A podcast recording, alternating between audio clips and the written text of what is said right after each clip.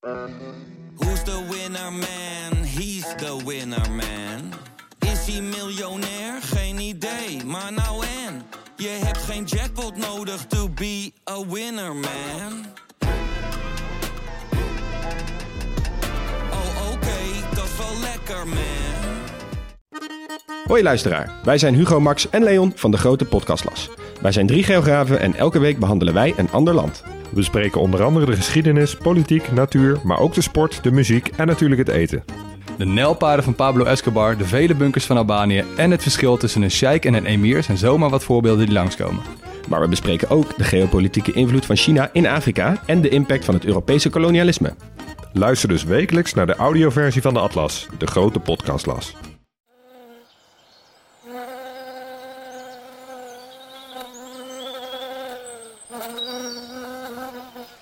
We zijn weer terug. De vorige aflevering namen we je al mee naar deze prachtige plek. Met bossen, riviertjes, varenvelden en boomvarens. Een perfect leefgebied voor sauropoden, langnekdino's als Diplodocus. En we blijven nog even hier, want we zijn nog lang niet klaar.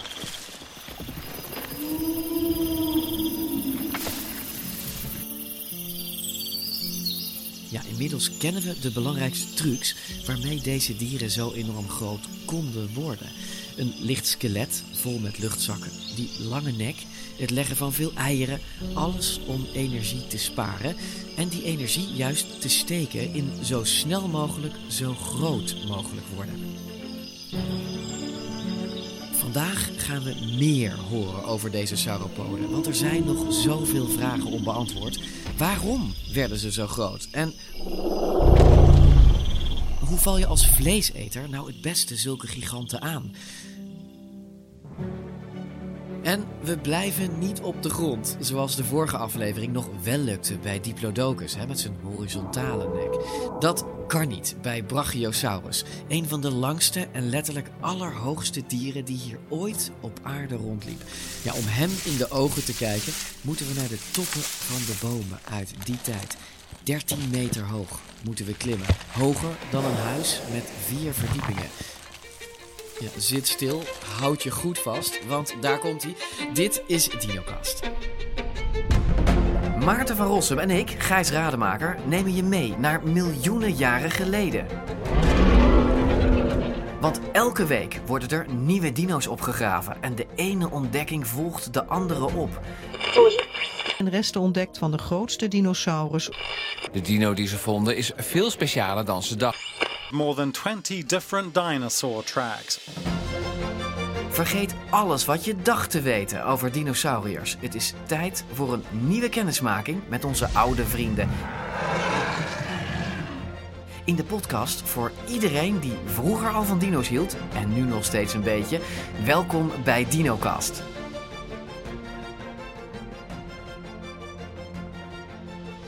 Ja, we zijn terug in het Oertijdmuseum, hè, de enige plek in Nederland en België waar je Brachiosaurus in volle glorie kunt bewonderen. Ja, en daar staan we dan, zo nietig klein naast dit mooie dier, verzucht ik meteen. Maar Maarten is het natuurlijk niet eens. Die begint meteen met nare termen te strooien. Nou, omdat jij zei, Gijs, van wa- wat is dit mooi? En ik zou niet het woord mooi gebruiken, ik zou het woord zonderling gebruiken. Hoogst zonderling, want het is natuurlijk een, laten we eerlijk zijn, het is een idioot beest. Want je moet even denken aan het feit wat een gewicht dat dier dus had. Hoe moeizaam de verplaatsing wel niet zou moeten zijn. Eh, daar komt bij dat hij ongelooflijke hoeveelheden plantaardig voedsel naar binnen moet werken. om deze waanzinnige machine op gang te houden. Waarbij je natuurlijk altijd de vraag rijst, als je evolutionair denkt. waarom is er niet ergens een soort stop opgezet? Zeg maar dat hij gewoon, dat hij gewoon een paar meter werd in plaats van 13 meter. Jonathan, vertel. Ja, dat is een eh, hele goede vraag. En eh, ook een vraag waarvan we niet het complete antwoord weten. Primair is het natuurlijk zo dat als je groter wordt, is het moeilijker om gegeten te worden. Dus we zien eh, soorten langzaam zeker groter worden. Vleeseters daarentegen, die worden ook langzaam zeker groter om weer die grotere prooi te kunnen pakken. Bij zeker Brachiosaurus zien we zo'n gigant dat hij gewoon geen vijanden meer had op het moment dat hij volwassen was. Nou, wat je eigenlijk ziet, zeker in hoe, hoe snel word je zo groot, dan zien we dat er toch tientallen miljoenen jaren overheen gaan voordat generatie na generatie, iedere keer worden ze één stapje groter dan de volgende generatie, omdat die gewoon ja, beter bestand was tegen rovers. Maar ja, ook die rovers die werden natuurlijk groter. Nou, een T-Rex die was er nog niet in het Jura-tijdperk, maar er waren genoeg andere vleeseters, zoals Allosaurus en Torvosaurus. En die, ja, die hebben vast ook hun zinnen gezet op zulke enorme massa's vlees. Dus stel dat je op deze giganten wilde jagen, hoe zou je dat dan aanpakken? Maarten weet wel waar hij zou beginnen. De buikpartij van dit immense, trage bewegende dier moet enorm kwetsbaar zijn geweest. Dus als ik een beetje een rover was, dan zou ik zeggen: ik, ik, ik neem een hapje uit de buik, want daar kan hij niet veel aan doen. Nou ja, dan moet je bedenken, de grootste rovers uit die tijd, en dan moet je denken Ja. naar een beest, toch wel formaat T-Rex, maar die heet dan Torvosaurus. Die, eh, ja, die kon op zich best daar een hapje uitnemen, mits die en de huid kon doorboren en ook daadwerkelijk zijn, zijn bek ver genoeg kon openen om daar een Een opening lekkere in te hap maken. van te nemen. Want de huid, begrijp ik, was zo, zodanig stevig dat het lastig was om daar doorheen te komen. Nou ja, dat is een theorie natuurlijk, want we vinden niet heel veel huid terug. Maar waarschijnlijk wel stevig genoeg. Maar hoe bracht je überhaupt... Kijk, er werd dus op deze dieren gejaagd. Hoe... het is... Maarten, even... ja, niet even de koninklijke familie natuurlijk. nee. Ja, ik Nou, zag net dat, dat eh, de kroonprinses dat die, eh, ook de jachtakt aan het halen was. Dus vandaar dat ik daar even aan dacht. Nou, ik denk dat dit wel populaire jacht, eh, Ja, jachtobjecten zouden nee, zijn. dit is meer iets voor de Spaanse koning natuurlijk. Ja. Maar even, even voor de luisteraars. Ehm, wij staan hier aan de voet van een Brachiosaurus. Maarten, wij komen volgens mij niet tot aan het kniegewricht van dit dier. Nee, zeker niet. Nee, terwijl wij, ik ben de normale Nederlandse lengte, 1,86 meter. En nou ja, hij dit beest zou mij waarschijnlijk niet eens zien. Of hij zou even die voeten op mijn hoofd zetten. Dan was het wel gebeurd natuurlijk. Nou, daar heeft Maarten natuurlijk een punt. Hè? De zwakke buikaanvallen was niet zonder risico. Nou, wat kunnen we dan nog meer bedenken om een sauropode te vellen? We verplaatsen ons even snel naar Brussel. Hè? Dat is fijn, dat kan in een podcast. Want Koen Stijn, hè, sauropode-expert, die heeft ook nog wel wat tips. Hoe zou hij dat aanpakken? Nou, Koen ziet nog een zwakke plek aan deze dieren. Nu ja, zo'n langnek dino, dat is een ideale prooi voor een grote theropode. Hè, een hapje in de nek, hop, even wachten en, eh, en hij bloedt dood. Want eh, ja, heel, heel obvious om daar eh, de halsslagader even Ja. te Want die had hij ook een halfslag aan. Uiteraard, ja. De kleine hersen hebben ook bloed nodig. Ja, ja Maar inderdaad. hoe, hoe kwetsbaar eh, waren deze sauropoden dan? Nou, op een bepaald moment ben je natuurlijk zo groot dat je van geen enkele theropode meer eh, bang moet zijn. Ehm, maar ja, je moet wel tot dat punt geraken. Eh, dus Ja, dat is dus eigenlijk het enige voordeel van gigantisme. Ja. Is dat je tenslotte eh, on, On- onkwetsbaar bent door je ja. afmetingen. Inderdaad. Ja. Maar waar verdedigden zich, ze zich mee? Konden ze met die staarten? Ja. Ik, zeker Diplodocus, had natuurlijk een staart die flink... Die heeft een heel lang, dun, zweepachtig Er staartje. zijn hele kleine botjes helemaal in het uiteinde. En ehm, er zijn studies gebeurd waar het geluid... Het, het zou een zweepslag geweest zijn. En echt klats, eh, Ja. hè, als een kogel. Een superluid eh, geluid waar je echt wel mee zou kunnen eh, Aan de imponeren. punt van die staart moet het tempo vrij hoog liggen Ja. natuurlijk. Ja, precies. Die staart die kon natuurlijk verwoestende slagen uitrichten. Nou had Brachiosaurus een relatief kleine, korte staart. Maar die van Diplodocus die was inderdaad zo opvallend lang... dat gedacht wordt dat hij hem waarschijnlijk als een echte zweep kon gebruiken. At first glance, a lumbering sauropod was at a disadvantage, for size isn't everything. But that is where their tail comes in.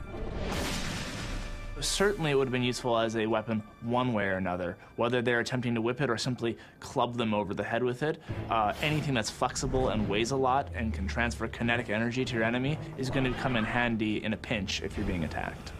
Ja, leuke theorie natuurlijk. Maar deze wetenschappers die brachten hem ook in de praktijk met best een heftig resultaat. So we've created a little experiment, sort of a half-scale tail, and it's going to swing and hit a jawbone, and we're going to see just what kind of damage it could do. And three, two, one. Significantly more. All right. Let's play that back. You could really see the tail start to do the classic bullwhip action and snapped out and then continued. And that, that transfer of energy just bam right to the end of that tail. Ja, bam! We zetten deze beelden voor je op dinocast.nl en dinocast.be, waar je dus kan zien dat de staartpunt echt als een zweep functioneert en dat kaakbeen van een theropode, vleeseter, gewoon verpulvert. Als jager moest je dus echt uit de buurt blijven van de achterkant. En, en eh, ik bedoel, dat is Diplodocus. Ehm, eh, andere grotere sauropoden hadden natuurlijk eh, misschien niet zo'n lange staart, maar wel een hele krachtige staart. Dus je- daar kan behoorlijk mee. Ja, en krachtige dijen. Ik bedoel, een, een olifant kan zich ook wel... eh, die, die heeft natuurlijk wel zijn slagtanden.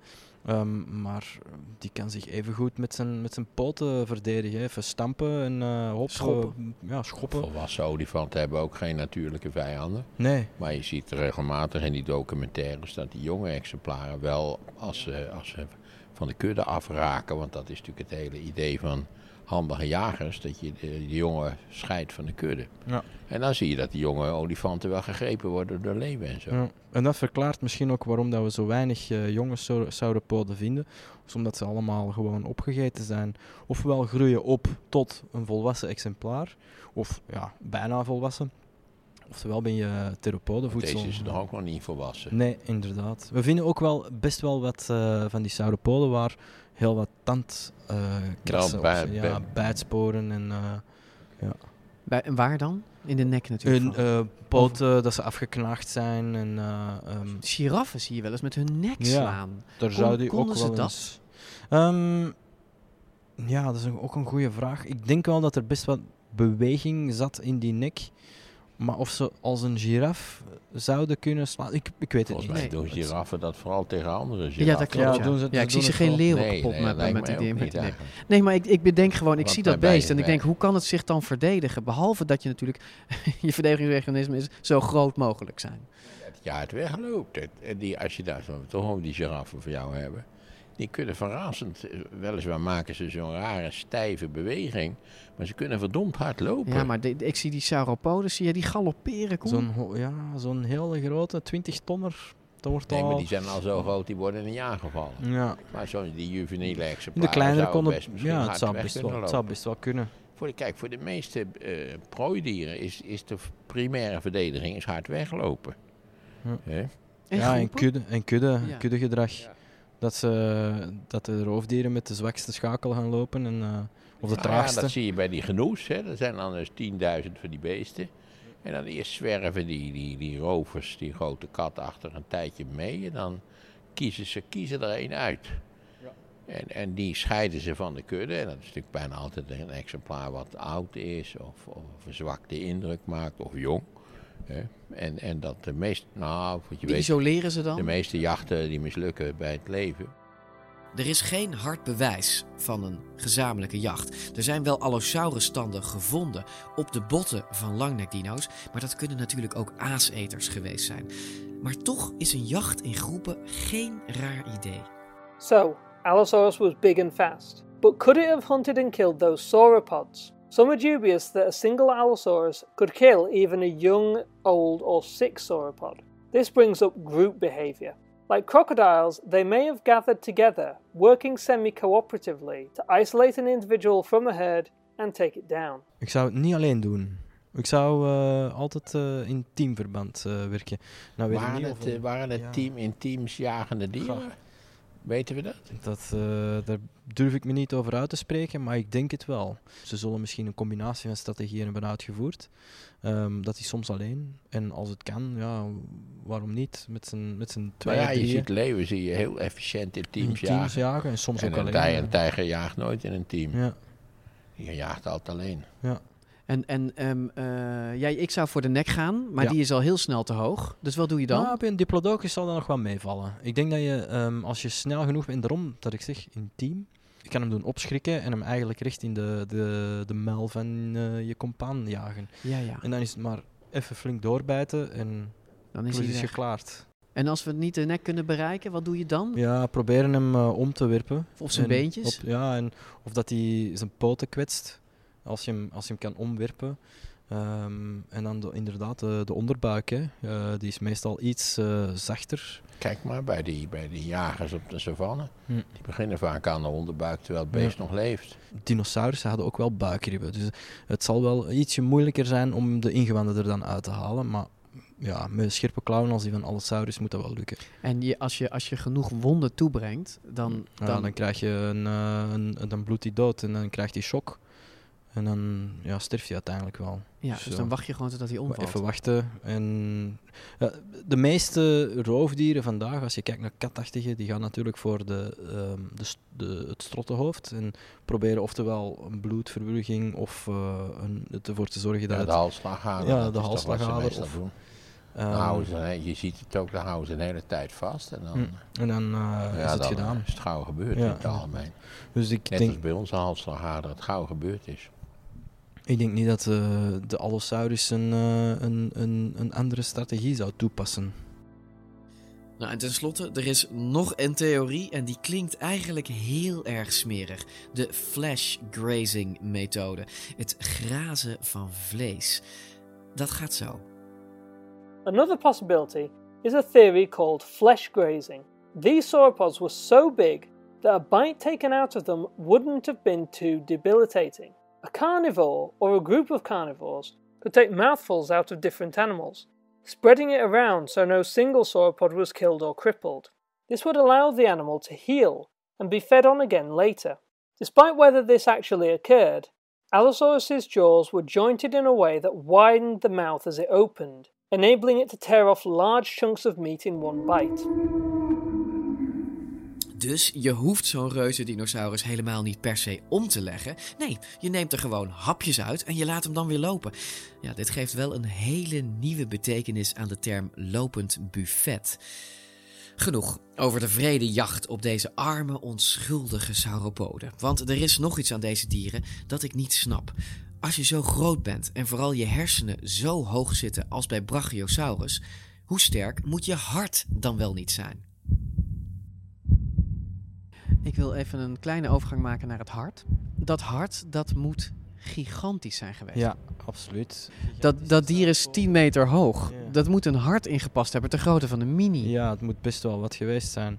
Ehm, De oude, oude mini of de nieuwe mini? Ja, wel een kleine mini, denk ik toch? Ja, ik denk, eh, denk dat dat al wel... eh, Maar gewoon een kubieke meter moet het bijna wel zijn, hè? Ja, je zou er in, bij wijze van spreken in kunnen krapen. Een beetje zoals het hart van de blauwe vinvis. Die is, dat is ook ja, dat kan. gigantisch. eh, Dat is ook fors. Ehm, Want dat hart zit daar, dus reken maar even dat je al gauw een, een tiental meters moet overbruggen. Dat betekent dat dat hart een immense druk moet kunnen genereren. Het heeft natuurlijk te maken, te maken met eh, de kracht om dat bloed door die nek te stuwen. Zeker bij de sauropoden die hun nek rechtop hielden. Ja, als je 10 meter moet overbruggen naar dat koppie, 10 meter hoog, dat is een enorme druk eh, die op eh, de hart komt te staan. Ehm, er zijn wel een aantal oplossingen, zoals bij- bijvoorbeeld kleppen. Hè. We hebben ook, ook bijvoorbeeld in onze benen hebben we ook kleppen in de, In de aders. Ehm, eh, dus die bloedvaten die zullen daar wel op aangepast zijn. Dus Ja. dat, dat ze zouden er, eh, zeg je eigenlijk, in de nek bijvoorbeeld kleppen, kleppen zitten. in- Of om ervoor te zorgen dat het bloed niet zou terugvloeien als het eh, naar boven gepompt. Dat het als het ware stelselmatig omhoog Wat je natuurlijk bij onze hartkleppen nu ook hebt. hè. Ja. Je pompt het er doorheen en dan sluit de klep zich. En dan, als het Ja. weer niet komt, doet hij het zo. Ja. Allemaal heel handig dus. Maar voordat je denkt dat sauropoden 100% perfect ontworpen zijn, hier zitten er toch wat zwakheden in het ontwerp hoor. Want zelfs met zulke fancy hartkleppen buig je niet zomaar even voorover om te drinken. Als zo'n langnek zijn, zijn koppie naar beneden bracht. Giraffen hebben daar trouwens ook heel veel last mee. Als die eh ehm, die drinken. en, ja, dus die staat dan in zo'n spreidstand. En dan brengt hij zijn kop naar beneden om te drinken.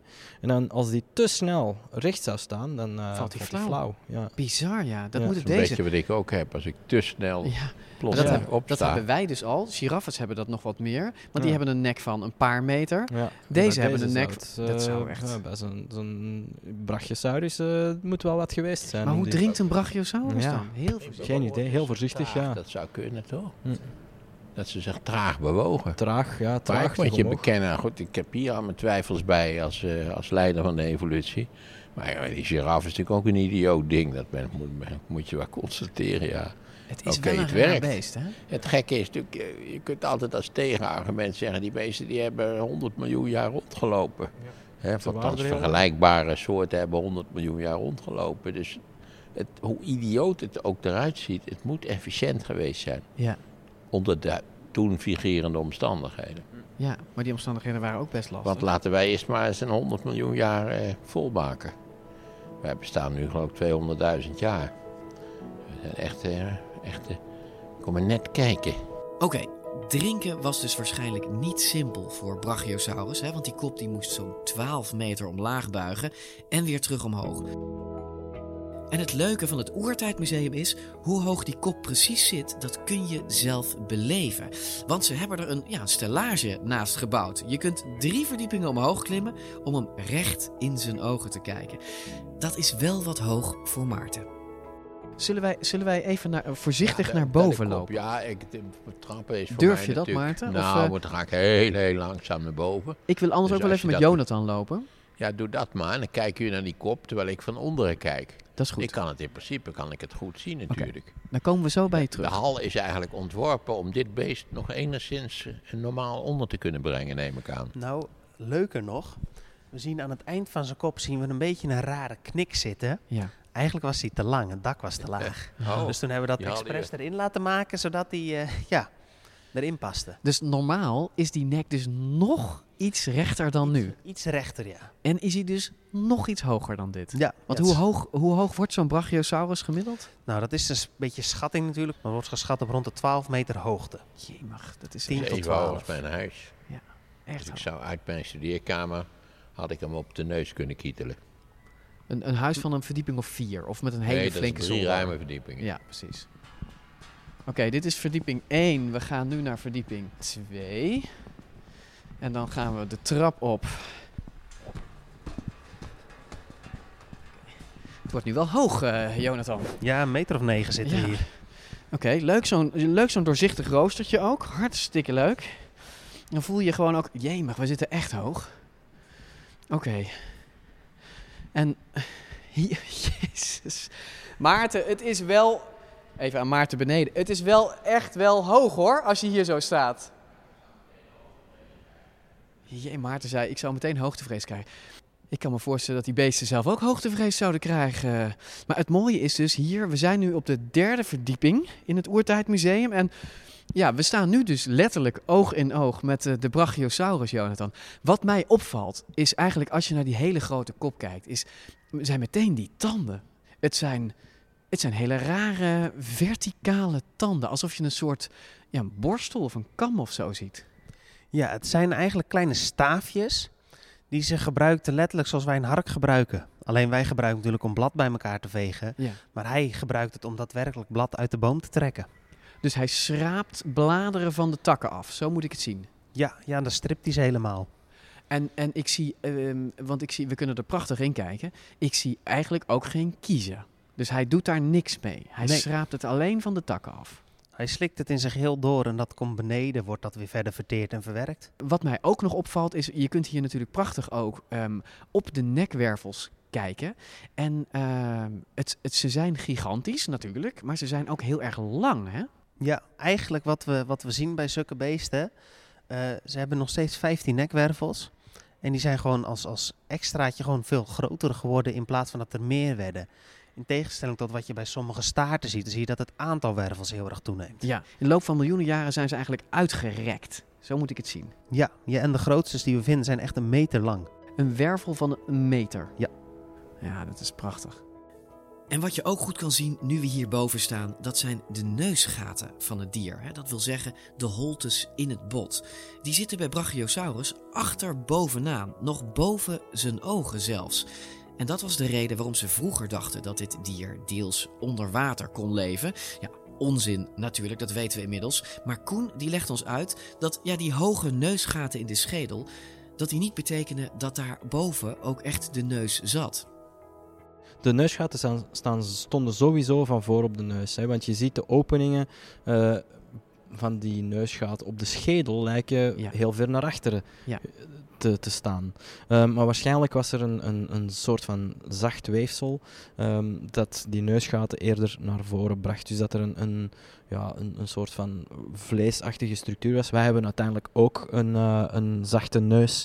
Eh, hè, onze neusgaten staan eerder naar onderen gericht. Als je onze schedels ziet, dan staan die vooraan gericht. Dus ehm, er is heel veel mogelijk met zachte structuren. Dus ook bij die langnekken zouden de neusgaten eerder van, van voren op de snuit gestaan hebben. Ja, en over zachte structuren gesproken, hoe zat dat met de hersenen van sauropoden? Nou, natuurlijk zijn die niet gevonden, maar je hoeft geen expert te zijn om te zien dat er niet zo heel veel ruimte was voor intelligentie. Heel klein kopje Koen. Betekent niet veel hersenen. Ja, blijkbaar toch genoeg om eh, te kunnen functioneren. Ja, Eh, voldoende kennelijk. Ja. Ja. Dus dat weten we natuurlijk van vogels, die in principe natuurlijk een poepklein schedeltje hebben. Maar vogels gebruiken hun hersenen. Ten eerste is de dichtheid van neuronen in vogelhersenen het dubbele van bij ons. Punt 1. En punt 2 gebruiken ze hun hersenen veel efficiënter, omdat ze de grote, de kleine hersenen en de hersenstam veel beter geïntegreerd gebruiken. Vandaar dat je dus zo'n kraai van, de, van het, weet je, het, de Solomonse eilanden met zo'n stokje eh, in zo'n, in zo'n, in zo'n flesje ziet piemelen. hè. Ja, ze gebruiken gewoon gereedschap. Ja, het is gereedschap. Je hebt ook hele stomme vogels, maar je hebt, he- je hebt ook hele slimme vogels. Dus het zegt eigenlijk niet zoveel. Maar toch eh, ben ik wel benieuwd, ehm, eh, Maarten en Koen. Hij heeft in principe voldoende hersens om met een stokje in een, in een, in een, een klein, Flesje. een klein Een flesje te, maar, te maar als je hem op zijn staart tikt, hoe lang duurt het dan? Voordat het hoofd dat merkt? Dat is natuurlijk de vraag die ik heb. vrij snel. Ik denk ook dat het vrij snel gaat. Ja, dat is- een, dat eh, is niet, eh, ehm, dat is elektrische geleiding. eh langs gewoon op. neuronen. dus- Maar er was geen tweede hersens, hersencentrum nee, dat is eh, een- bij de heupen en zo. Ja, dat was zo'n gerucht in mijn tijd. Dat die hele grote dinosaurussen ook een, een stel hersenen hebben. Of zo'n beetje Ja. op de hoogte van hun... eh, in de heupen. Ja, in de heupen hadden. Er is wel, ehm, bijvoorbeeld bij Triceratops zie je dat, eh, een, ehm, een, eh, een zenuwknoop, zenuw. Ja, een knoop in, eh, in het bekken. Eh, een hol, echt een, het is echt een grote holte. En dus ik snap wel waar die, dat, dat idee over tweede hersenen vandaan zou komen. Ja, maar dat ja, is- ik zou best wel een stel tweede hersenen willen hebben die dan ergens... Wat zou, die- wat zou dat dan aansturen, Maarten? Als hij in je heup zou zitten. Nou, daar zou ik allerlei dingen mee doen waar ik te lui voor ben met mijn andere hersenen. Oké, je hoort, we zijn met beide benen inmiddels weer op de grond beland. En dat is ook precies het volgende punt dat we nog willen bespreken: de handen en voeten. Zelfs bij deze giganten kijk je daar namelijk snel overheen. En dat is niet terecht, want One aspect of dinosaur anatomy that is very often inaccurately reconstructed are the feet and hands of sauropod dinosaurs. These structures are often simply portrayed as very similar to elephant feet, but in fact, they're pretty weird and unique. Ja, de poten van sauropoden zijn vreemd en uniek. Nou, de achterpoten die hebben nog wel iets weg van die van een olifant. En waarschijnlijk hadden ook zij kussentjes met vet achter op de poot waar ze op steunden. Maar wat je denk ik niet wist, is ze hadden vaak ook klauwen. Unlike elephant hind feet, those of sauropod dinosaurs possessed three large claws on the inner toes. These claws stuck out slightly sideways and, according to some researchers, may have been used to stop the animals slipping as they walked, or perhaps to help them scratch dig. More recent research, though, has found that they are more likely to have been using these claws to help them excavate nests, like what's seen in some species of tortoises. Ja, met de klauwen aan je achterpoten graaf je dus een kuil in het zand uit waar je dan je eieren in legt. En ook de voorpoten van sauropoden hadden vaak één enkele klauw. Ja, waar die voor was, dat weten we gewoon niet precies. It appears as though they were being utilized in a wide variety of ways. Suggestions ranging from purposes in combat to gripping onto tree trunks and digging have been made, but these have still not been completely confirmed. Ja, het is zo lastig om precies te weten hoe langnekpoten in elkaar zitten, omdat er nog weinig van gevonden is. Ontdekken we terwijl Maarten ja, onze poppenhandjes vergelijkt met die van Brachiosaurus. Denk aan dit betrekkelijk gering gespecialiseerde onderdeel van onze anatomie. Wij keken even voor het geluid, eh, keken even naar onze unieke handen. Ja. Hè? Onze voeten, daar zie je al dat het een beetje klunzige apparatuur is, maar de hand is echt een schitterend ding. Ja. Ja. En dat kun je van. Het is qua geestig, deze poten van dit beest. Als we kijken naar zijn poten, loopt hij nou op zijn... wa- wa- waar zitten die vingerkootjes? Want ik zie eigenlijk maar één vingerkootje, als het een vingerkootje is. En daaronder twee hele kleine bupseltjes. En is dat dan de rest van de vinger? Hoe moet ik dit zien? Ja, in principe is dat natuurlijk ook eerst de vraag: wat is er van het originele beest gevonden? Ja. We hebben losse kootjes zijn er wel gevonden, maar hele kleine aantallen. We vinden weinig terug. Weten we dan wel hoe die liep? Nou, dat weten we wel, want we hebben pootafdrukken gevonden. Ah. Ehm, je kan op verschillende plaatsen kan je ze ook vinden. Ik heb ze ooit zelf gezien in Texas. En in eerste instantie denk je, waar sta ik naar te kijken? Want je ziet gewoon een, Een ja, gat. een rond gat van een meter doorsnee. Dat je, ja, en dan zie je op een gegeven moment schuin daarvoor nog één en nog één. En als je dan het gele plaatje ziet, zie je inderdaad zo'n spoor lopen. Maar op het moment dat je daarnaast zit, ja, het, het is gewoon een rond gat. Ja. Van een meter doorsnee. Maar wat vertelt jou dat dan over die poot, als je gewoon alleen maar een gat ziet? Nou, dat is vergelijkbaar met de poot van een olifant. En dan kijk je naar de botten in de poot van een olifant en dan leg je wat je hebt gevonden ernaast. Moet ik het zo zien? Dus het is eigenlijk een soort de basale bouw is hetzelfde idee eigenlijk. Als je dus met dat soort van gewicht werkt, dan heb je ook, eh, laten we zeggen, een, een, een soort poot nodig die dat gewicht kan dragen en toch flexibel functioneert. Ja, het is vooral met gewicht heeft dat te maken. Als je kijkt hier naar het beest, we zien een, eh, ja, natuurlijk zijn, zijn onderarm komt hier op de grond terecht en daar splitst hij. Ja, als dat in een haakse bocht was, zoals bij ons onze voeten eruit zien, dan breken die gewoon af. Ja. Er is geen enkele pees sterk genoeg om dat te ondersteunen. Dus eigenlijk loopt hij inderdaad gewoon op zijn tenen, omdat dat sterker was. Snap het. Goed, we weten nu echt alles over deze bijzondere dieren. Hoe ze zo groot konden worden, nou, waarom dat zo'n slimme strategie was... en hoe moeilijk het voor vleeseters geweest moet zijn om zo'n wandelende wolkenkrabber aan te vallen. En we hebben ons gericht op Diplodocus en Brachiosaurus, maar er zijn al vele tientallen soorten bekend. Ja, en voordat je denkt dat die allemaal een beetje op elkaar lijken, Koen helpt ons nog even uit die droom. Ja, we hadden al eh, gesproken over langnekken die hun nek eerder horizontaal houden. Je hebt er dan die eh, zelfs heel laag houden. Dan spreek ik over dieren zoals Nigersaurus. Die heeft dan ook een iets kortere nek en een, een, een snuit, een tandenbatterij die een beetje eruit ziet als een, als een grasmaaier. En dan heb je nog eh, de Mamenchisaurussen bijvoorbeeld uit China. Die hebben een, de langste nek ter wereld. eh 20 meter nek, ongelooflijk. Oh, grootste aantal 20 nekwervel. meter is echt- nek, Maarten. Dat kan je niet voorstellen. Dat zijn mijn favorieten. Heb je ook nog eh, dieren zoals Amargasaurus en eh Bajadasaurus. En dat zijn, eh, die zien eruit als punkers. Eh, dus Punkers? Hebben, ja, dus van boven op die nek, eh, op die nekwervels heb je... ehm, dat noemen we neurale uitsteeksels, de neurale boog. Is dat bot dan? Ja, dat is bot. Maar bij Amargasaurus zijn die uitsteeksels enorm lange pinnen geworden. En eh, die steken, ja, sommige meter lang of zo. Ehm, Bo- die steken dus bovenuit de nek. Dus hij heeft zeg maar een hele echt kam. Een hele kam op zijn nek staan. Waarom zou hij dat hebben? Ja, dat, is- dat, dat vind ik ook zo fascinerend om over na te denken. Ehm, misschien als eh, verdedigingsstructuur, want het maakt het wat, wat moeilijk, wel wat moeilijker om in zo'n nek te bijten. Dat is Ja, als je zo'n zo'n hele kam hebt, eh, dat is minder gemakkelijk Ja. om, om je ta- tanden er Je rond te moet zetten. ook natuurlijk altijd dingen zich hebben ontwikkeld die eigenlijk evolutionair niet zoveel betekenis hebben. Ja, het kan Maar natuurlijk. Die, die door min of meer toevallige omstandigheden. Of, of seksuele selectie. Als Dat de vrouwtjes het mooi vinden, dan... Vaak eh, als het gekkigheid is, is ja. het seksuele selectie. Denk aan paradijsvogels, want die doen echt Ja. hartstikke gek. Ja. Ja, ja dat, is, dat is eigenlijk de enige langneksoort die echt iets, iets aan frivoliteiten doet. Want voor de Ja. rest is het allemaal best wel, eh, best wel een beetje Ja, in, sober, in, hè? zoverre, in zoverre dat we weten natuurlijk. Want ja, zoals ik zei, we hebben weinig of tot geen eh, weken delen, zachte delen die bewaard zijn bij, die- bij die langnekken. Ja, er, zijn, er zijn afbeeldingen waar ze allerlei eh, lellen, zoals bijvoorbeeld bij de kalkoen. Hè, als je een kalkoen Ja. hebt, Oh, die ja. heeft zo'n een lel, roze lel aan zijn keel. Wat zou gekund is- hebben bij de zou nu zijde. vergaan Ja, zijn. is Dat allemaal zouden we in niet neer weten. gedragen, toch? Ja, Want die inderdaad. Die kun je natuurlijk oppompen. Ja. Laten we toch een beetje denken dat ze er zo uitzagen. Ja. Dat is toch wat, wat, wat frivoler dan de sobere grijze, sauropoden ja, die we nu kennen. groen of grijs Dus we gekleurd hebben nu eh. slechte dinosaurussen, goede dinosaurussen, maar ook frivole Ja, dinosaurussen. ja, mijn palet breidt zich uit, Maarten. Ehm Koen, ontzettend bedankt. Heel graag gedaan. Ehm, en we spreken je snel weer. Oké, tot de volgende. Ja, we nemen afscheid van Koen, maar niet van jullie en zeker niet van Brachiosaurus. Want we hebben nog belangrijke vragen niet behandeld en dat heeft alles te maken met dit geluid.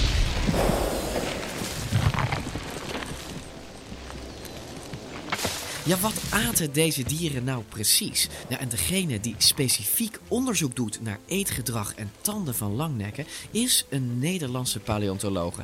Femke Holwerda werkt bij het Royal Tyrrell Museum in Canada.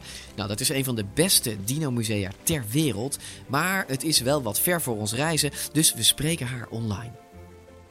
Eigenlijk ben jij een beetje, ik chargeer enorm, maar jij bent een beetje de tandarts onder de paleontologen, hè? Ja, ik, eh, ik, ik begon in tanden inderdaad. Waarom? Ja, ik, eh, dat was gewoon dat was wat er beschikbaar was. Ik, Ja, dat was wat er beschikbaar was, want eigenlijk wilden ze natuurlijk, zoals iedereen, En toen zei ik ook nog, mag ik vlees eten dinosaurussen doen? Want dat vond ik toen heel gaaf. Ehm, ik wilde natuurlijk eigenlijk het allerliefst T-Rex bestuderen. Dat wil iedere Ehm, paleontoloog. Dat wil, ja. Behalve Maarten Iedereen. trouwens. Maarten haat T-Rex. Ja, nee, mijn begeleider zei toen, we hebben geen vleeseters voor je momenteel, we hebben wel langnekken. Dus toen dacht ik, nou ja, oké, ik, eh, ik groeide op met Platvoet en zijn vriendjes, dus ik vind langnekken ook Dan tof. maar langnekken. Ehm, dan, maar, dan maar langnekken, maar dat bleek dus eh, eigenlijk heel erg leuk. En nou ben ik natuurlijk ontzettend into de langnek. Je bent nu de langnek, de Ehm, langnek lady ben je nu. In, ieder geval wat, in ieder geval wat tanden betreft.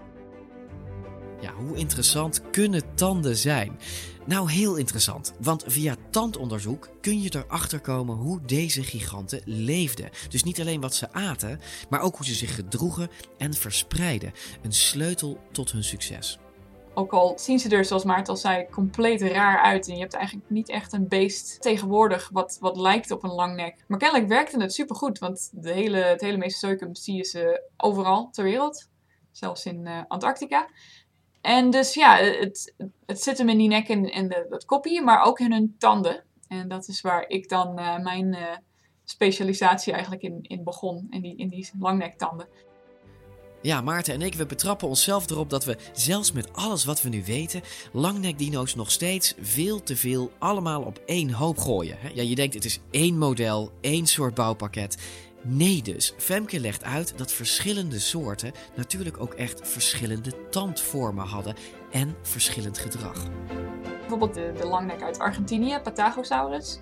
Die heeft echt van die lepelvormige tanden. De Diplodocus die hebben van die, van, die, van die pennen. Maar dan heb je ook nog de groep inderdaad Brachiosaurus. Die heeft een beetje dat, dat spatelvormige. En Camarasaurus heeft het ook. Ja, je zegt eigenlijk je- toch, je, je ziet toch verschillende type tanden. Ehm, weet je dan ook letterlijk wat, die, wat zij eten? Of dat kun je dat niet achterhalen? Ehm, ja, ruwweg wel. Eh, als je zo'n zo'n lange spijl hebt, dan, dan, weet je dat die wat eh, zachtere vegetatie aten. En dat zijn dan, want dat, dat is het type langnek wat die eh, een beetje wat lager bij de grond zat. De, de meer lepelvormige, eh, een beetje Brachiosaurus, Camarasaurus, je ziet het al aan die, aan die nek ook. Die, die vraten wat meer boven in de bomen en dat is wat ruwere vegetatie ook. En dit weet Femke dus allemaal omdat ze naar de microware kijkt. Minuscuul kleine krasjes op de tanden van deze sauropoden. Ze is er inmiddels een specialist in geworden. Je kijkt ernaar en ehm, ik heb natuurlijk veel ervaring mee. Ik denk, als je het voor het eerst ziet, dan denk je, wat is dit allemaal? Het liefste kijk je dan naar het glazuur, want dat is sterker. Je ziet lange krassen, je ziet kortere krassen. En dan heb je ook nog putten, dus echt van die, van die, van die, van die rondjes. En wat is het verschil tussen een klein krasje, een grote kras en een put? Het is in principe eh, de, de, de hardheid in de planten. Eh, zachtere vegetatie, die maken die, die, die kleinere krasjes. En als je echt zo'n harde dennennaald hebt, bijvoorbeeld als je dat fijn maalt, dat laat waarschijnlijk wel zo'n zo'n groeve na. Of, of een put. Je ziet heel mooi dat eh Diplodocus van die mooie, rechte, zachte, fijne krasjes heeft. Dus eh, er is geen soort van harde vegetatie ingesleten. En je ziet bij eh Camarasaurus dat er echt zo'n zo'n van die brede groeves in hun eh, tandenkrasjes zitten. En ook zelfs van die putten.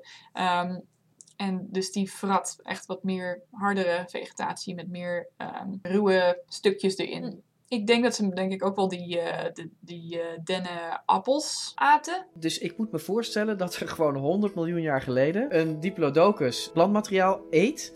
Dat maakt dus hele kleine krasjes op het glazuur van zijn Ja. tand. En die krasjes die kun jij nu, 100 miljoen jaar later, nog zo identificeren. Precies, ja. Als, als een tand goed bewaard is gebleven, eh, dan eh, ja, hoef je eigenlijk alleen maar een, microscoop te hebben. Als je goed inzoomt en het is goed bewaard, dan kan je dus die, die krasjes nog steeds zien op het tandoppervlak. Ja, die krasjes die vertellen ons dus wat voor soort groenvoer ze naar binnen trokken. Maar zeker harde stukken en naalden, die zorgen er ook voor dat je tanden slijten. En sommige langnekken die hadden daar een oplossing voor, weet Maarten al. Want ik las ergens dat, eh, dat er van die sauropoden waren die elke 14 dagen nieuwe tanden kregen. Dat vond ik wel een fascinerende mededeling. Oh ja, ja er zijn een Ik aantal. zou ook wel elke 14 dagen nieuwe tanden willen hebben, want dan hoef je ze niet meer te poetsen en zo. Je krijgt toch nieuwe tanden. Dan hoef je niet zo zuinig te zijn erop, Want hè? dan, is Ja. dan zijn- die tanden die hebben eigenlijk dus maar één functie. Dat is eigenlijk een soort van heggenschaar met een, met een hoofd eraan, als het ware. Ja, Ze kauwen ja niet. precies. Ja, en dan is een heggenschaar misschien nog net ietsje beter dan een Zelfs een heggenschaar was Maar- slimmer dan een sauropode, je bedoelt. Is dat waar? Dus dat, dat er sauropoden zijn die bijvoorbeeld elke twee weken nieuwe tanden krijgen? Ja, je hebt, eh, je hebt een aantal die specialiseerden zich daar dan ook weer verder in. En dat ze ont- extreem snel en veel tandenvervanging deden. Ehm, dus dat is natuurlijk wel weer fijn voor iemand als ik die tanden bestudeert. Want dan vind je ze lekker veel. Ja, dan eh één tand die valt uit en dan zit er alweer een vervanger Klaar. achter. Ja, dat beeld van een heggenschaar met een hele lange nek, dat gaat niet meer uit mijn hoofd.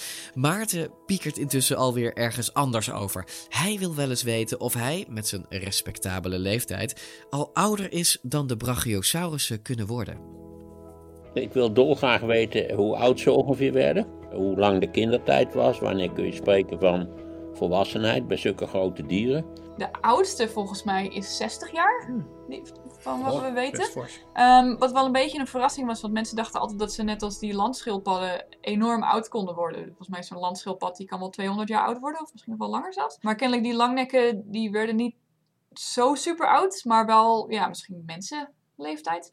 Ehm, maar die kindertijd die was inderdaad veel korter, want ehm, als, als baby langnek ben je super kwetsbaar. Dus de enige afweermethode die je hebt in principe is zo snel mogelijk groot worden.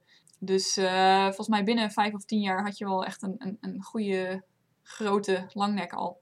Die schildpadden waar jij het over had, dat klopt.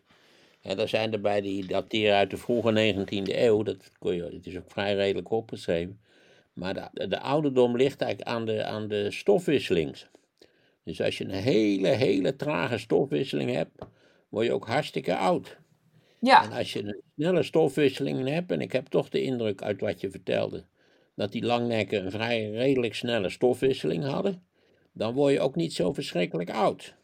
En zeker, Ja, geen, nee. 200, zeker geen 200 jaar. Ik vind 60 eigenlijk voor zo'n beest eigenlijk al een indrukwekkende leeftijd, eerlijk gezegd. Ja, zeker ook in, in een, een tijd waar, net als op de savanne, het, eh, niet makkelijk was voor een, voor een planteneter met al die roofdieren. En wat ook niet altijd makkelijk was, was het vinden van voedsel. De gemiddelde sauropode had zomaar een kubieke meter groenvoer per dag nodig. En dat was er niet altijd. The land is drying out.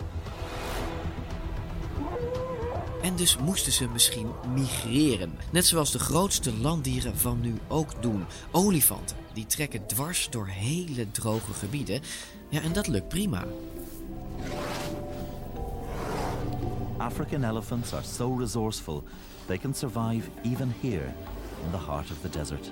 As they migrate from place to place throughout their lives, elephants can remember locations of water sources along their migration routes.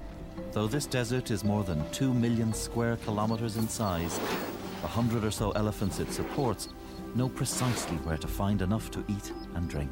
Wat ik ook denk trouwens, net als bij olifanten, dat ze wel best wel eh, ver migreerden. Dus eh, ja, niet, niet bepaald op één plek bleven, maar echt gewoon een heel gebied afstroopten onderweg naar eh groener gras, letterlijk. Behalve dat er geen gras Ja, dat was. moet, toch, dat moet toch bijna wel. Dus je je moet bijna in beweging zijn, wil je die hoeveelheden als kudde kunnen verstouwen. Ja, zonder dat je alles kaal vreet en er niks meer te eten is en je allemaal eh, Precies. het loodje legt. Ja. er zijn wel studies gedaan naar de, de isotopencompositie van eh, die langnektanden. Dat is een hele leuke studie uit Noord-Amerika Oké, help. Isotopen in tanden. Nou, heel kort en simpel. Alles wat je eet en drinkt laat een chemische afdruk achter in je lichaam. Hè? Bijvoorbeeld in het glazuur van je tanden. Dus als je onderzoekt welke stoffen er allemaal in die oude dinotanden zitten, dan kunnen we tegenwoordig zelfs met die isotopen terugvinden welk soort water een langnekdino als Camarasaurus dronk. Is een hele leuke studie uit Noord-Amerika naar uh, Camarasaurus. Die, die kennen we natuurlijk allemaal, want die, dat is die leuke die in Naturalis Precies. staat. Die keken naar de eh, zuurstofisotopen van die Camarasaurussen. En die zagen dat ze inderdaad gedurende het leven van eh, die tanden dan, hè, dus niet van het beest zelf inderdaad, maar van die tanden, konden ze zien dat er verschillende soorten water opgenomen waren. Dus water, je bedoelt eigenlijk water uit verschillende gebieden. Dus dat ze niet Ja, uit één precies, plas of uit ja. één rivier hebben ge... Omdat water, gewoon de ene water is niet het andere water. Het, het, het verschilt, er zit meer kalk in of minder kalk. Of dit, het, het- moet ik het zo zien? Ja, je, je hebt, je hebt eh, zeker met zuurstofisotopen heb je lichter en zwaarder water. Dus meer, meer zoet water of meer, meer verdampt water. Ja, dus die, die migreerden waarschijnlijk eh, naar verschillende plekken van de een naar de andere. Binnen het leven van zo'n tand. Dus binnen een bepaald tijd. Want je hebt op een gegeven moment gewoon niks meer te vreten anders in je gebied. Je moet wel ergens anders heen. Maar dan trok je als sauropodenkudde best wel door droge gebieden ook, hè? Ik denk het wel. Ik denk dat ze, zeker als je gewoon een, een grote, goed gevoede langnek bent, dat je wel ver kon gaan met, met een volle tank. Dat je, dat je waarschijnlijk wel de. eh, een, een van de grappige dingen van de, de langnek-evolutie is. ehm, je ziet ze zich toch verspreiden over de hele wereldbol. Terwijl er een hele grote woestijn midden in Gondwana zat. De, de, de centrale Gondwana-woestijn. Mhm. Ik weet niet of ze er dwars, dwars doorheen zijn gegaan, maar kennelijk ja, hield dat ze echt niet tegen. Nee. Ehm, Nee, dus ze, ze, Ja. ze moeten ook gewoon hete, droge gebieden soms hebben kunnen oversteken. Eh, Ja. Met weinig Dat- groen. dat- ja, met veel reserves. Dat, dat kunnen olifanten ook heel erg goed. Ja, hè? Als je, dat, als je dat gedrag van die beesten daar in Zuidwest-Afrika, dan zie je ze door eh, zeer omvangrijke woestijngebieden trekken. En omdat ze Ja. fantastische geheugens hebben, eh, weten ze vaak precies hoe ze dat moeten doen. Net zo goed als ze water kunnen ruiken, ook als het een meter diep zit. The land is reduced to a parched wilderness. The water holes are gone. But elephants know how to get a few vital drops. They dig. Maarten heeft gelijk en hij wijst ons nog op iets anders. Een bijzondere manier van communiceren. Olifanten doen dat namelijk ook met hun poten. Zouden ze ook dat hebben kunnen doen wat ook olifanten doen? Met die dikke poten. Dat, die poten zijn heel gevoelig. En als je er flink met die poten stampt, dan kunnen ze over tientallen kilometers met elkaar communiceren. Oh, wauw, dat wist ik niet. Door trillingen in de grond. Oh, Ja, dat klinkt, dat klinkt Ja. als iets wat deze dieren zouden kunnen. ik denk je- als het, als het lawaai maakt, en het is natuurlijk ook wel weer een, ja, je gaat stampen. Ja, Wat een goed idee. Doen olifanten dat echt, Maarten? Dat is wel mooi. Dat wist ik niet. dat is gaaf, ja. En dat klopt, olifanten die doen dat inderdaad. This giant stops the lions in their tracks. His warning calls rumble through the ground for miles. A family picks up the danger signals. They have exceptional hearing, but also listen with their feet. This new mother uses her trunk to detect the seismic vibrations. The message is clear. They form a protective shield around the calf. Ik zie wat ik jullie de olifantenkunde nog eens even moeten bekijken. Ja, inderdaad. Maar qua, qua gedrag zou je vergelijkingen kunnen treffen. Ja, Ik eh, wil je even hartelijk danken voor, eh, voor je uitleg. Maarten en ik zijn Ja, weer een, eh, een stuk verder, toch Maarten? Wel bedankt. Femke die legde voor ons de voorlopig laatste puzzelstukjes over Brachiosaurus en andere sauropoden.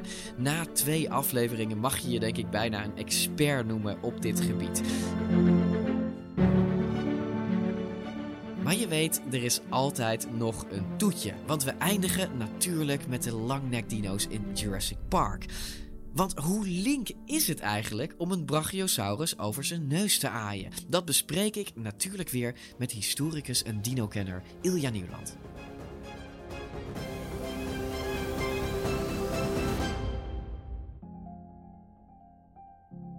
Ilja, ehm, daar zitten we weer. Ehm, in Jurassic Park is de, ja, de belangrijkste langnek is een Brachiosaurus. En een schatje. Tenminste, als je, dit zo, eh, als je de film zo mag, eh, mag geloven. Wat mij allereerst opvalt is, laten we even luisteren naar de geluiden die ze maken.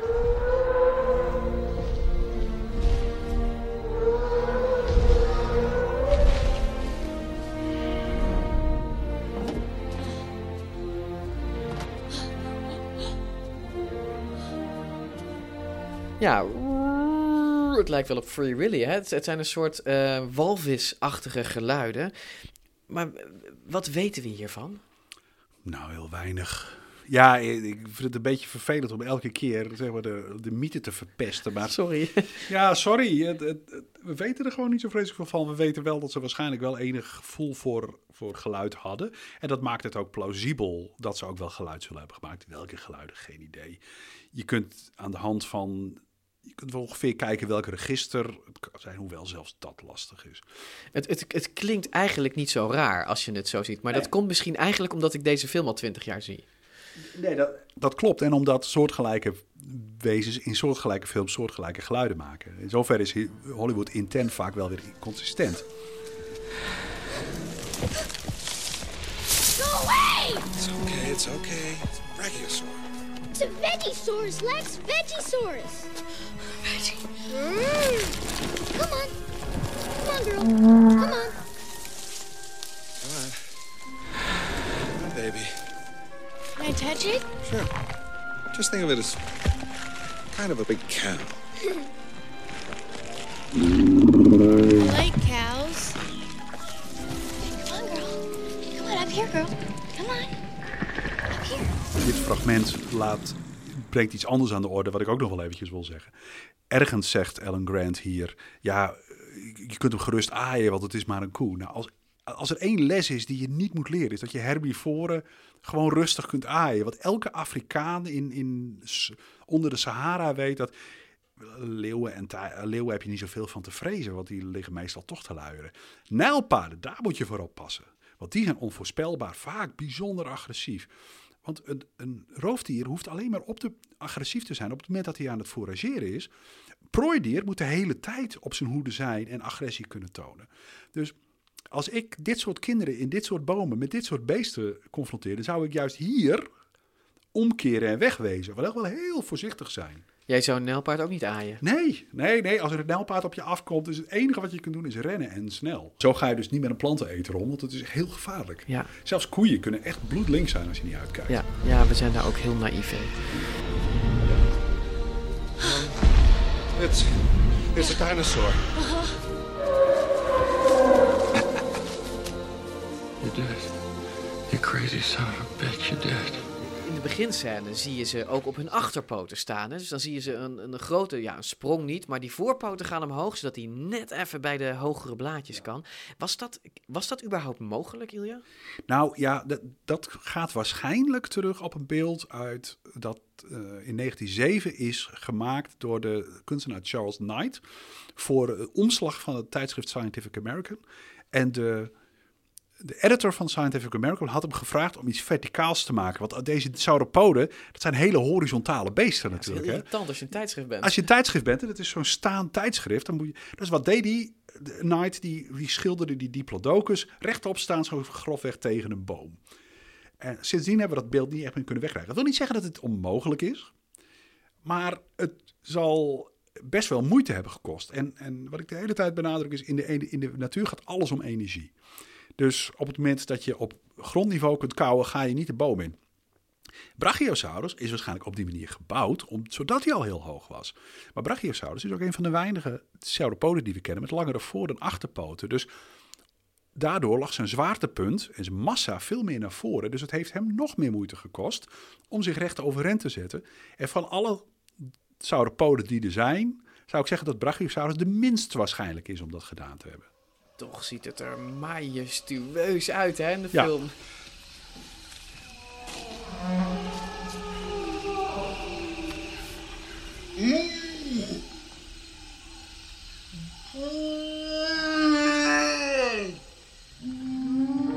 Je ziet ook op een gegeven moment dan, dan, ehm, dan eh, gaat de, de paleontoloog Grant, die doet een, eh, een roep. Doet hij. En, en dan steken dus gewoon vijf, zes van die beesten steken hun nek op. Ja, er wordt natuurlijk ook wel gezegd, we hebben het over een oppervlakte van een paar honderd meter. Er zijn wel veel van die beesten bij elkaar. Ja, nee, dat klopt inderdaad ook wel. Zeker als je, wederom, energie, als je naar energiebehoeften gaat kijken en naar hoeveel platmateriaal die je nodig hebt. Ehm, de reden dat een kudde olifanten kan overleven, wederom een stuk kleiner dan deze beesten, is omdat ze de hele tijd aan het bewegen zijn. Dus je moet, ehm, als je al kijkt naar een klein beestje als een egel, Een egel heeft een gigantisch territorium nodig. Die eet natuurlijk geen planten, maar die heeft een gigantisch terri- territorium nodig om genoeg energie bij elkaar te kunnen halen. Een, een olifantenkuddes moeten een bepaalde oppervlakte afdekken in hun jaar om genoeg plantenmateriaal binnen te kunnen halen.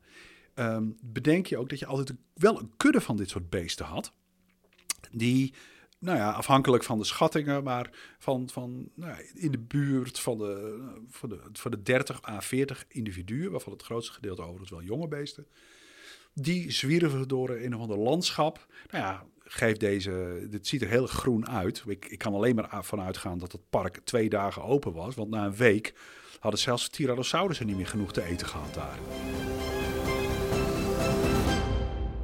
Ja, eh, Maarten, die laatste scène in Jurassic Park, hè, waarin die kinderen in die boom zitten en dan aaien ze die, die Brachiosaurus over hun neus. Wat Ja. vind jij van die scène?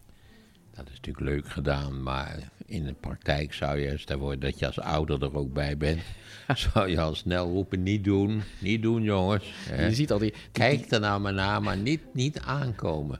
Die Dr. Grant die heeft een hekel aan kinderen. Misschien dat hij ze daarom gewoon laat aaien. Ja, ik ben ooit door een ezel in mijn hand gebeten. Dat is geen lolletje, kan ik je verzekeren. Van Maar- historische sensaties gesproken. En hoe oud was jij toen? Nou, dat is een paar jaar geleden. Oh. Mijn kleinzoon was drie, die is nu 15, dus dat is 12 jaar geleden. En er was, je had daar dus geen ouders bij die jou konden waarschuwen of zo? Ik was degene die de fout maakt. Mijn kleinzoon had steeds gezegd: Opa, zullen we naar de ezel gaan? Ik zeg: Ja, we gaan naar de ezel. En toen zei ik: Kijk, het is een hele lieve ezel. Ik leg een pe- pepermuntje, zo'n heel klein pepermuntje op mijn hand. En dan eet hij het met, met die lippen, weet je, Ja. met die tastende Ja, lippen. Eet hij het op. Maar ja, om een of andere reden dacht die ezel, die hand ziet er ook wel lekker uit. En die heeft mij volop in de hand gebeten. Je let niet op. Ik stond natuurlijk op, met, tegen mijn kleinzoon te lullen... wat er allemaal niet voor lollige dingen aan het gebeuren waren. En baf, hij bijt die. En hij sloot zijn gebit, dus ik moest het terug, moest mijn vinger terugtrekken. Auw! Ja, het was echt... eh, Ah. De eerste uur was echt heel pijnlijk. Gebroken en je halve vingertopje eraf. Ja. Hij heeft ook het vlees gewoon doorge... Hij heeft gewoon... Ja. Jee, maar dan moet je hem terugtrekken. Dat is niet leuk. Lekker. Hey. Zien we het nog? Je, als je het echt goed bekijkt, kun je het zien. Hier, het hele topje was eraf. En de vinger was gebroken. Zo, het is echt wel- het was gewoon een aanval. Ja, het deed ontzettende pijn. Zo. zeker. Dus ik wil maar zeggen, ook een, bij een ezel. Ja. Want dat is ook nog zo dat als een ezel jou bijt of een ander vergelijkbaar dier, dan krijg je dus een hele bacteriële lading van zijn mond krijg je mee. Dat loopt in de tienduizenden bacteriën die allemaal verschrikkelijke dingen kunnen doen. Ja. Volgende week, Maarten. Geen dino. Is even wennen voor jullie jongens. Geen dino, maar een hele bijzondere ontdekking die onlangs in het grootste wetenschapstijdschrift toch, dat is Nature toch wel, werd gepubliceerd, Maarten. Ja, wat was dat dan? Nou, dat is een, een Nederlandse onderzoekster die erachter is gekomen in welk Ja, seizoen dat is inderdaad enorm creatief onderzoek.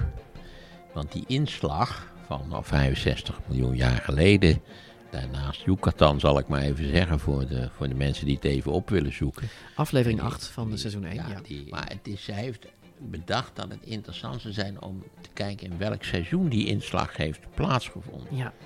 Omdat natuurlijk of dat ding in het voorjaar inslaat, of in de volle zomer, of in de herfst, of zelfs in de winter, dat maakt natuurlijk een hoop uit. Nou, dat is dus de vraag. Dat gaat Melanie During, want zo heet zij. Dat gaan we met haar uitgebreid eh, bespreken. Het is echt een hele bijzondere ontdekking. En we zijn zo blij dat zij dat uitgebreid aan ons komt uitleggen. Ze he- heeft van alle paleontologen ter wereld het langste roze haar. Roze haar, dat is wel een zaak van gewicht, dat je dat steeds erbij bedenkt. Dat is toch leuk? Ik vind dat leuk aan haar karakter. Bij het onderzoek waarschijnlijk roze haar heeft gehad. En, en ze is een van de enige paleontologen die zich niet meteen liet wegpraten door Maarten van Rossum. Dat ga je horen. Herinner ik me niks Nou, dat weet ik nog heel goed. Dus eh, jullie weten het ook volgende week in DinoCast. Tot volgende week. Wat zei ze dan? Nee, gewoon. Zit ik jou gewoon niet uitpraten. Dat is Oh. best goed. Dat is best knap.